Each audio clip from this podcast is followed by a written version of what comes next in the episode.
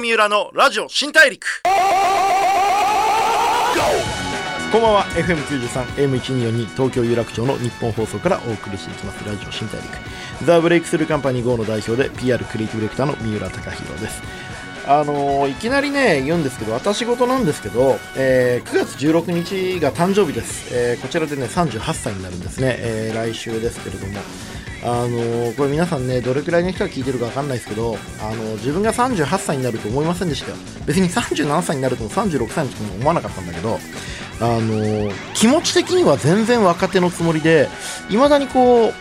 古巣のね広告代理店の博報堂とか行くとこう若手みたいな気持ちで接してほしいなと思うんですけど割とやっぱりこう当然まあ中堅どころあるいはそれ以上だったり、まあ、自分も会社で社長とかやってるんで割とこう周りの人からこう大事にされたりする時があってでまた俺も調子がいいからこうアドバイスとかしちゃうんですよね。なんか頑張れよ。とか俺はこう思うよみたいな。これがねこう突然急に恥ずかしくなる時があってあれ俺なんかすげえこう若手のつもりでなんか熱いこと自分で言ってるけど周りからしてみたらすげえ老害っていうかなんかこうパワハラみたいなこと言ってる。なんかこいつの言うこと聞かなきゃいけないんじゃないかなって思われたりしてるんじゃないかなと思って。最近はねこう若い人に話す時の方が逆に緊張するっていうことを最近覚え始めたんですけれども、えー来週ね誕生日なんでね今日はあのぜひ聞いたらねあのツイッターとかでねおめでとうございますみたいなコメント言ってもらえるとね嬉しいんですけれども。はい、えー、どうでもいい話をすいませんが、えーいろんなジャンルで活躍している方にお会いしてライフスタイルでの学びや心得その方の見せるビジョンなんかをお聞きしてリスナーのあなたと一緒にたくさんの発見を重ねていく番組ラジオ新大陸今回はですね、えー前回に引き続きユナイテッドアローズ上級顧問の栗野博文さんをお迎えしていきます。どうぞよろしくお願いします。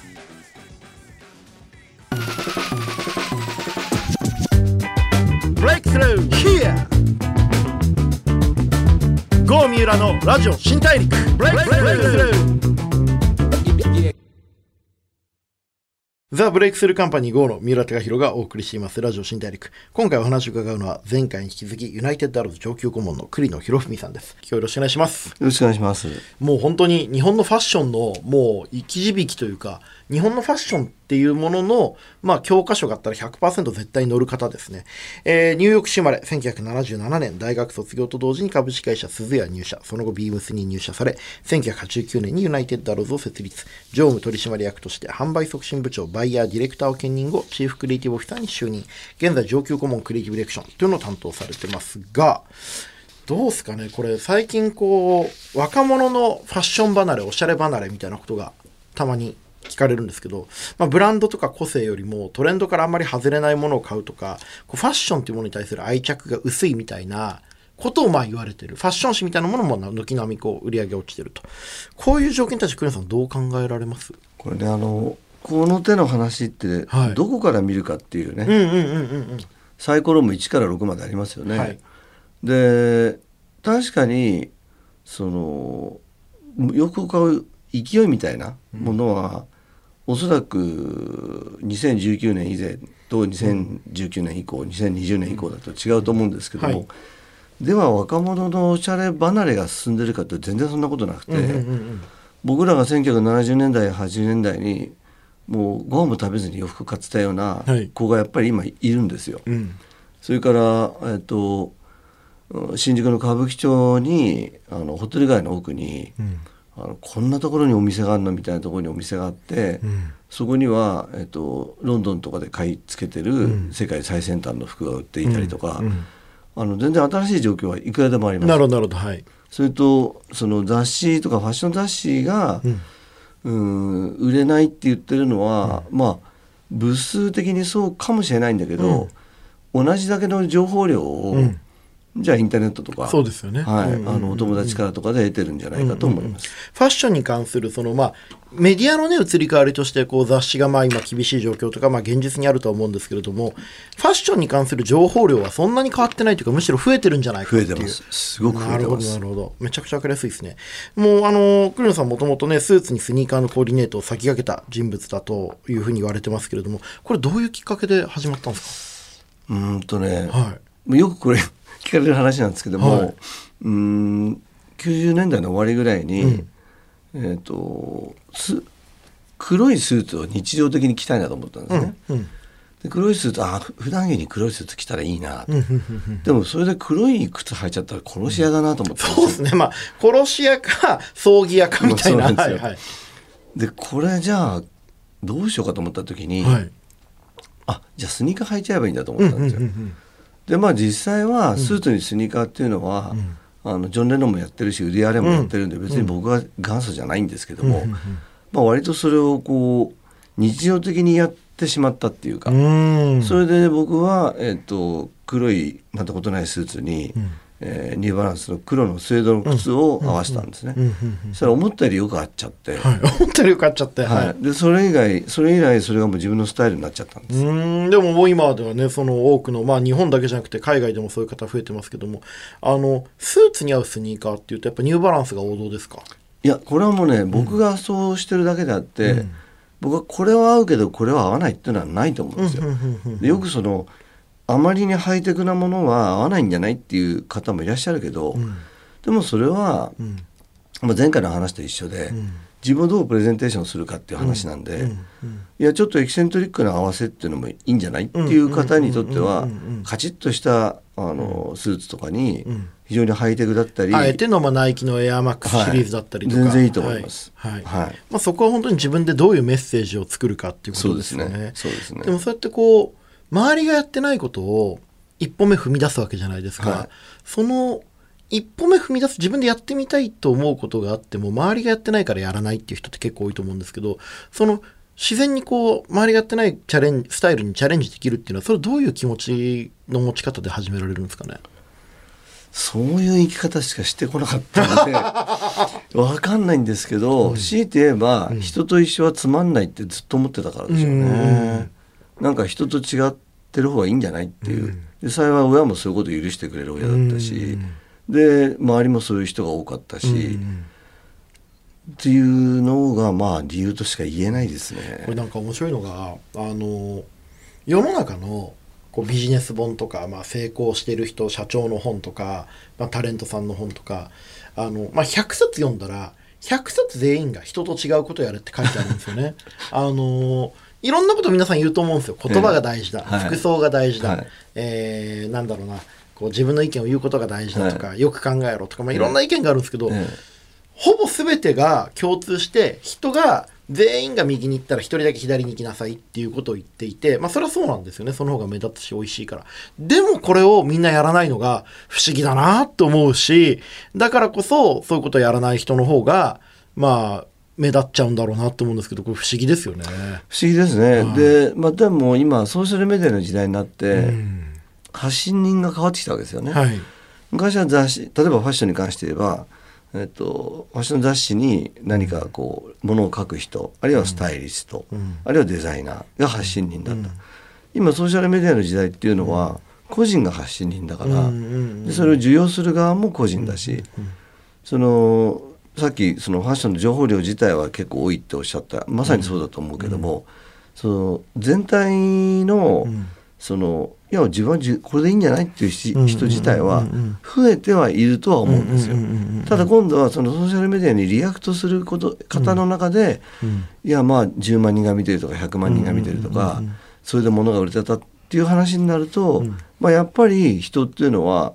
そのみんな同じみたいなことにん。結構スティックするのかなっていう気はしまうんす。そうですね、はい。そこに関してこう自分がどっちのポジションを取るのかどういう人間でやりたいのかっていう時に結局行動でしか表現できないので、はい。その一歩目を踏み出せるかどうかっていうのはめちゃくちゃ大きいなと思うんですけどあとこれもう一個僕今日栗野さんにお伺いしたかったのがこうファッションってまあ今サステナブルであることっていうのがすごく重要だって叫ばれ始めましたよね。はバーバリーとかももちろんですし、えーっとまあ、ルイ・ヴィトンにしてもプラダにしてもほとんどのブランドハイブランドがまずそのサステナブル素材を取り入れたプロダクトを作り始めたりとか H&M とかユニクロとかみたいなまあ超大型、えーファッション企業がそういったブランドを作り始めたりとかこの大きいサステナブルの流れっていうのはずっとこう長年もファッションの世界で戦ってきた栗野さんから見てどういうふうなものとして捉えてらっしゃるんですか、えっと、本来それをもっとみんな理解すべきだったことが、その見て見ぬふりみたいなことがあって、ん。それで数年前にあはい。の、バングラデシュのラナプラザっていう、はいはいはいはい。あの縫製工場が崩壊して人が1000人ぐらい亡くなるそうですね。これあの、多分 YouTube で出てますよね。すごい出てると思います悲しい悲惨な出来事だと思うんですけどね。その、あれ工場でしたっけ？そうですあの、ファッション工場がガーッと崩れ落ちる。そうです、はい。で要するにタコ部屋なんですよはい。で劣悪な環境で人がいっぱい働いてて、何度もそのここ危ないよって言ってたのに、あの改善されないまま、うんうん。工場が、えーであの崩壊して、多くの方が亡くなったと。で、まあ、昔からスウェットショップっていう言葉があって、スウェットショップ。はい、それは要するに、あの安い賃金で、えー、と低開発国みたいなところの人を働かせて、うん。えーその服を作ってる、うん。でもこれって見て見ぬふりだったわけです、うん。うん。でもラナプラザみたいなことが表にもう誰もが知る大ニュースになった時に、あのもともと知ってた人はほらって言うし、うん。知らなかった人はえそんなことがあるの？うん。でその前後から、えードキュメンタリーが作られたり、うんうんあのメッセージが叫叫ばれたりして、うん。まあやっぱりその、まあ、人種問題もそうですけど見て見ぬふりじゃ済まなくなったら、うんうん。やっぱりもうこれはみんなで何とかしようよになっていく。うんうんうんプラススウェーデンのグレタっていうね、はいあの高校生みたいに、若い世代の子たちが、うん。もう本当に小学校ぐらいからうん。環境問題について教育を受けている、うん。そのこと、まあ、ぜいわゆる Z ジェネレーションの価値観っていうのがどんどんどんどん世の中があのそれに認めざるを得なくなっていく、そのことも大きいと思います。なるほどなるほど、まあ、そうですよね。その Z 世代の方々っていうのはこうすごくこう環境の課題だったりとかジェンダーの課題とか、まあ、我々がこうもう見て見ぬふりはできないぞってこう思ってきたものに対して割とこうナチュラルに自分たちがこう物心ついた時にはもう目の前にある問題としていたのでそれがまあ消費とか自分の行動に移りやすいんでしょうね。そうですね、だから今後そのサステナビリティっていうのはじゃあどういうふうに位置づけられるかっていうと、例えば今までクオリティがいいから買うとか、はい。有名だから買うとか、はい。流行ってるから買うとか、ん。あるいはまあ安いから買うとか、うん。その代わりにうん。まっとうに作られてるから買うとか、うん。あの生産者の顔が見えるから買うとか、っていうことになっていくと思うんですね。実はこれはもう食ではとっくに起きてる話で、うん。うん。皆さんこう口に入れるものはとても気にされますよね。で日本は世界の中でもその食べるっていうことに関してうん。とてもポジティブな国だから、どんどんどんどんそういうことが進んでいる。割と、まあ、楽観視してはいないけども日本においてもそのプロダクトをアウトすることにおいての,、あのサステナビリティの意識やその企業の、えーそのうん価値転換みたいなものとか、戦略転換みたいなものっていうのは、加速化すると思います。うん、なるほどなるほど。人が物を買う理由になっていくという。うね食べ物は本当そうですね。国産ですよとか、はい。誰々さんが作った白菜ですよとかスーパーで普通に売られていて、はい。あこれこの人が作ってるんだったら分かるから安心だなって買うことありますもんね、はい。同じことがファッションでも起きていくに違いないっていう。そうです。あでもそれすげえ分かりやすいですね、まあ、今回こういうそのファッションについてあの今回の番組でも初めてこうファッションの専門家の方にいろいろお話聞いてますけどいよいよこう来週17日からですね、えー、栗野さんのファッションを語る上では避けて通れない映画が公開されます、えーメゾン・マルタン・マルジェラ。これ知ってるでしょ？あの背中に4本の白いこう糸のしつけがついてたりとかあとあの旅ブーツですかねとかでこう非常にまあ有名な有名っていうかまあ現代のその一つのファッションアイコンとして前衛的なファッションのまあ一つの象徴になっている、えーメゾン・マルタン・マルジェラの創業者。でデザイナーであり、まあ、常に時代の美的価値に挑戦し服の概念概念を解体し続けたマルタン・マルジェラだ。めちゃめちゃ読んじゃいましたけどね、はい。えー彼はファッション界に多大な影響を与えながらキャリアを通して一切公の場に姿を現さず匿名性を貫いたミステリアスな人物として知られています。そんなマルジェラが沈黙を破って本人の言葉でキャリアやアクティビティを綴る異例のドキュメンタリー作品「マルジェラが語るマルタン・マルジェラ」という映画がですね公開されるんですけれども、まあ、これまで謎に包まれたマルジェラがカメラの前でこうやってきっちりと自分の言葉で語るっていうのはこれはもうファッション界においてはどれくらいでかい事件なんですか？ネッシー発見。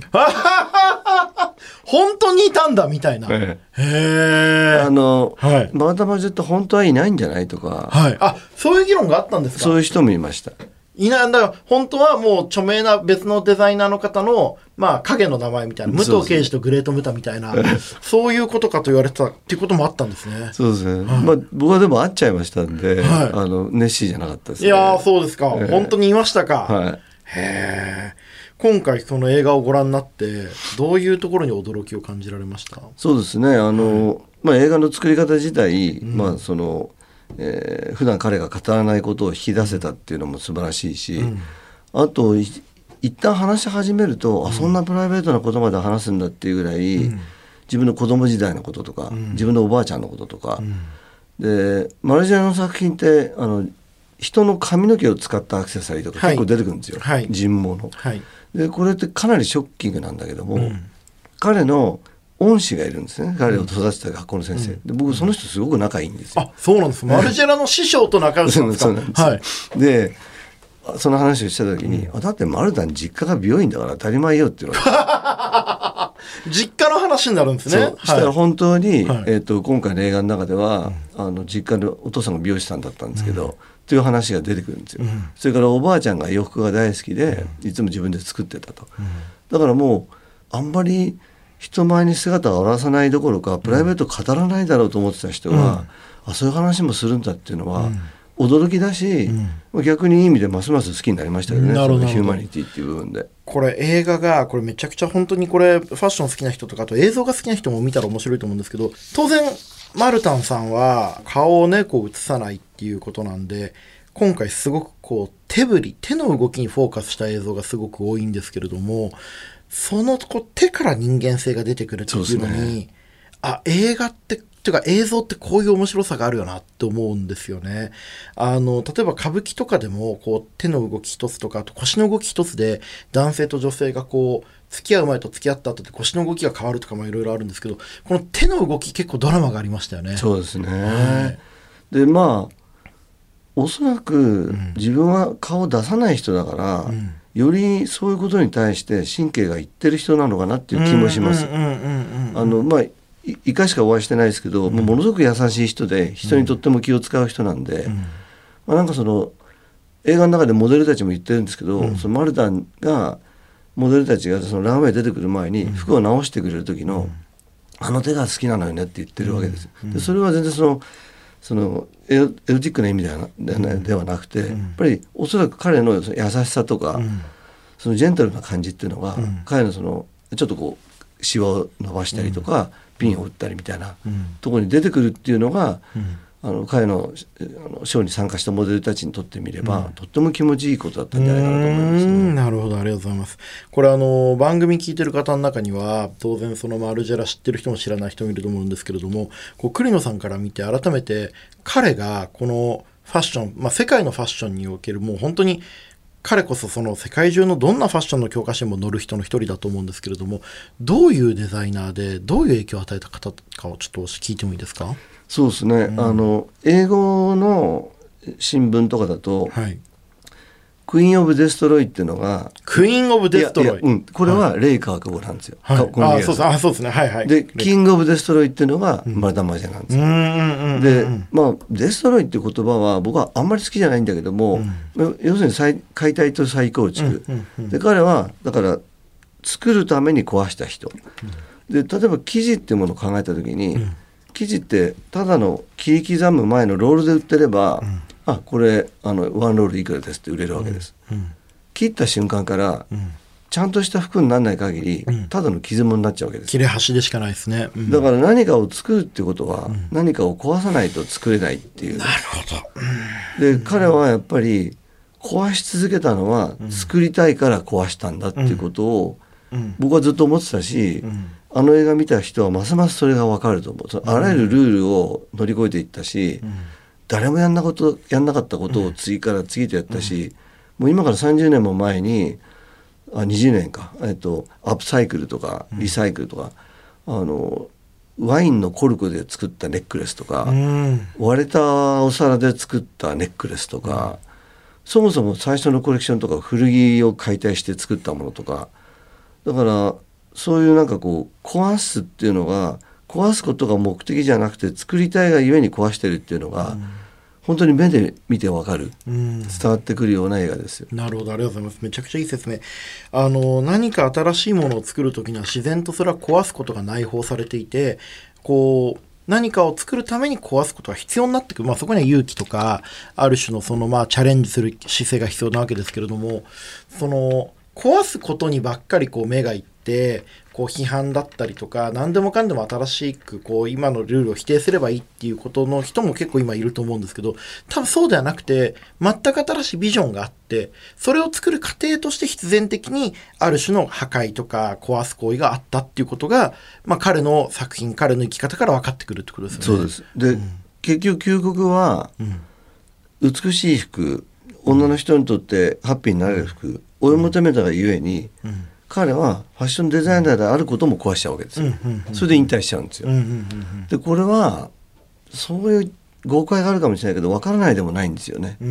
あんだけ一生懸命やっちゃうと、んもうこれ以上やることないんじゃないかなっていう。う企業人としてはうん会社の永続性とか考えればあれですけど、ただ彼はもう会社人に売ってるし、まああのこれで社員が路頭に迷うこともないから、うんじゃあ自分が納得する生き方をしたり、うん。あるいは人に本当に幸せになってもらいたいとか、世の中で本当に美しいものを提供したいと思った時に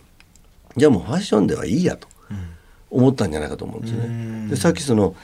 えー、と彼の恩師とも仲いいって言ったんですけども、まあ、彼と一緒に世界を回った人もすごく仲良くて、もう最初にその日本で直旅買った時のエピソードなんかもよく聞かせてもらうんですけども、今は絵描いてるらしいんですよ。あ生まれたのは。絵を描かれてるんですか？そでそれはやっぱりもう楽しくて楽しくてしょうがないらしくて、絵描いたりパイの飲みの地に行ったり、んまあなんかそのじゃあクリエーションということから全く離れちゃったわけじゃなくて、うん。服はやらないけども、えうん。その絵を描いたり、あとなんかその、えー彫刻みたいなこともやってるってかな。うん。新しい自分を想像するためにね。ファッションデザインであった自分を一回壊した、ね。捨てたっていうことですよね。ですね。でも本当にやっぱりクリエーション想像するっていうことに関してはすごい情熱のある方なんですね。そうですね。でもそのまあ旅ブーツだったりとかそのマルジェラって本当に新しい形新しいルール新しい常識を作ってきたと思うんですけど、はい。今現役で活躍してるファッションのアーティストクリエイティブレクターの中でこうそういうマルジェラ的な新しいこう破壊と再生をやってる方ってどういう方がいらっしゃるんですか？まあやっぱりさっき名前が出た川久保玲さん。まあまあまあ川久保さんはもちろんはい。その、今はもう本当に世界で最も重要な日本人の一人と言われますよね。うんあとは、まあ、ジョン・ガリアーノとかね、まあ、いろいろ問題を起こしましたけども、まあ、また復活して、うんうんうんその二人はやっぱりもう永遠にその作って壊して作って壊して、作るための壊しをやり続ける人だと思うし、まあ、例えばジョン・ガリアーノはその、えー先代マルジェラから二代目マルジェラになったから、そのピュアマルジェラファンにとっては微妙な存在でもあると思うんですよね。まあそうですよね。その何でもかんでもその前任者が偉大すぎるとついこそううファなんですよ。ンはね、はい。ところが本人いい仕事をしてるんで、僕はそれはそれでいいと思ってるんですね。でマルジェラの仕事をやるにあたって、その一回この業ファッション業界からから干されたジョン・ガリアーノは、うん。再び服を作るチャンスを与えてもらったっていうハッピー。うんそれが彼のクリエーションに全面的に出てるんうですよ。ん。嬉しくて嬉しくてしょうがないっていう。うん。だからインタビューとか読んだり、その彼がものを作ってるプロセスのフィルム見たりしても、もう語るわ語るわ。なるほど。一番新しい、えっと今年の秋冬かな？来春夏かはい。のコレクションのフィルムって語りと映画と足して1時間40分ぐらいなんですよ。めちゃめちゃやりますね。はい。見てて疲れ切っちゃいましたけど でもそれくらい作る喜び、そうなんですファッションについて語れる喜びにも満ち溢れてるってことでね。なんですす。はい。でまあそれの先代なんで、あのスピリットは変わらないと思います。うん、なるほど。ありがとうございます。栗野さん、本当に2週にわたっていろんなお話勉強させていただきました。本当にありがとうございました。ありがとうございます。ファッション楽しいし、ファッションについて考えるってことも楽しいってことをね、そうですね思ってもらえるといいなと思います。そうですねはい、ありがとうございましたありがとうございました。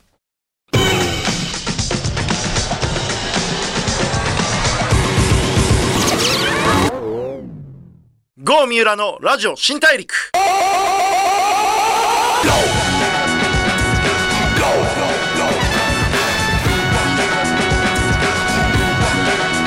FM93、AM1242 東京有楽町の日本放送からお送りしてきましたラジオ新大陸ユナイテッドアローズ上級顧問の栗野博文さんをお迎えしてお話を伺ってきましたがいかがだったでしょうか？あのファッションの映画なんですけどね、えー、話題に上った、まあ、ドキュメンタリー作品のマルジェラが語るマルタン・マルジェラっていう、まあ、映画ですけどこれあの、まあ、ファッション業界の方だけじゃなくて、まあ、全てのクリエイターあるいはビジネスパーソンにもヒントのある映画だと思っていて結局その何かを作るっていうことがどれだけ難しいかだし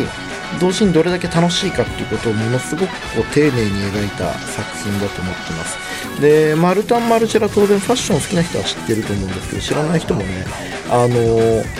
もう何十年も前からイノベーターであるっていうことにめちゃめちゃこだわり続けて結果イノベーターを超えて一つの新しい常識になった人なんですよ。でそういうものっていろんな分野の中にもこの30年の間に、まあ、各分野ジャンル料理で言ったら、まあ、エル・ブリがあったりとか、えーまあ、いろんなテクノロジーのビジネスだったら、まあ、日本だったら孫正義がいて海外の GAFA がいて、まあ、いろんな新しい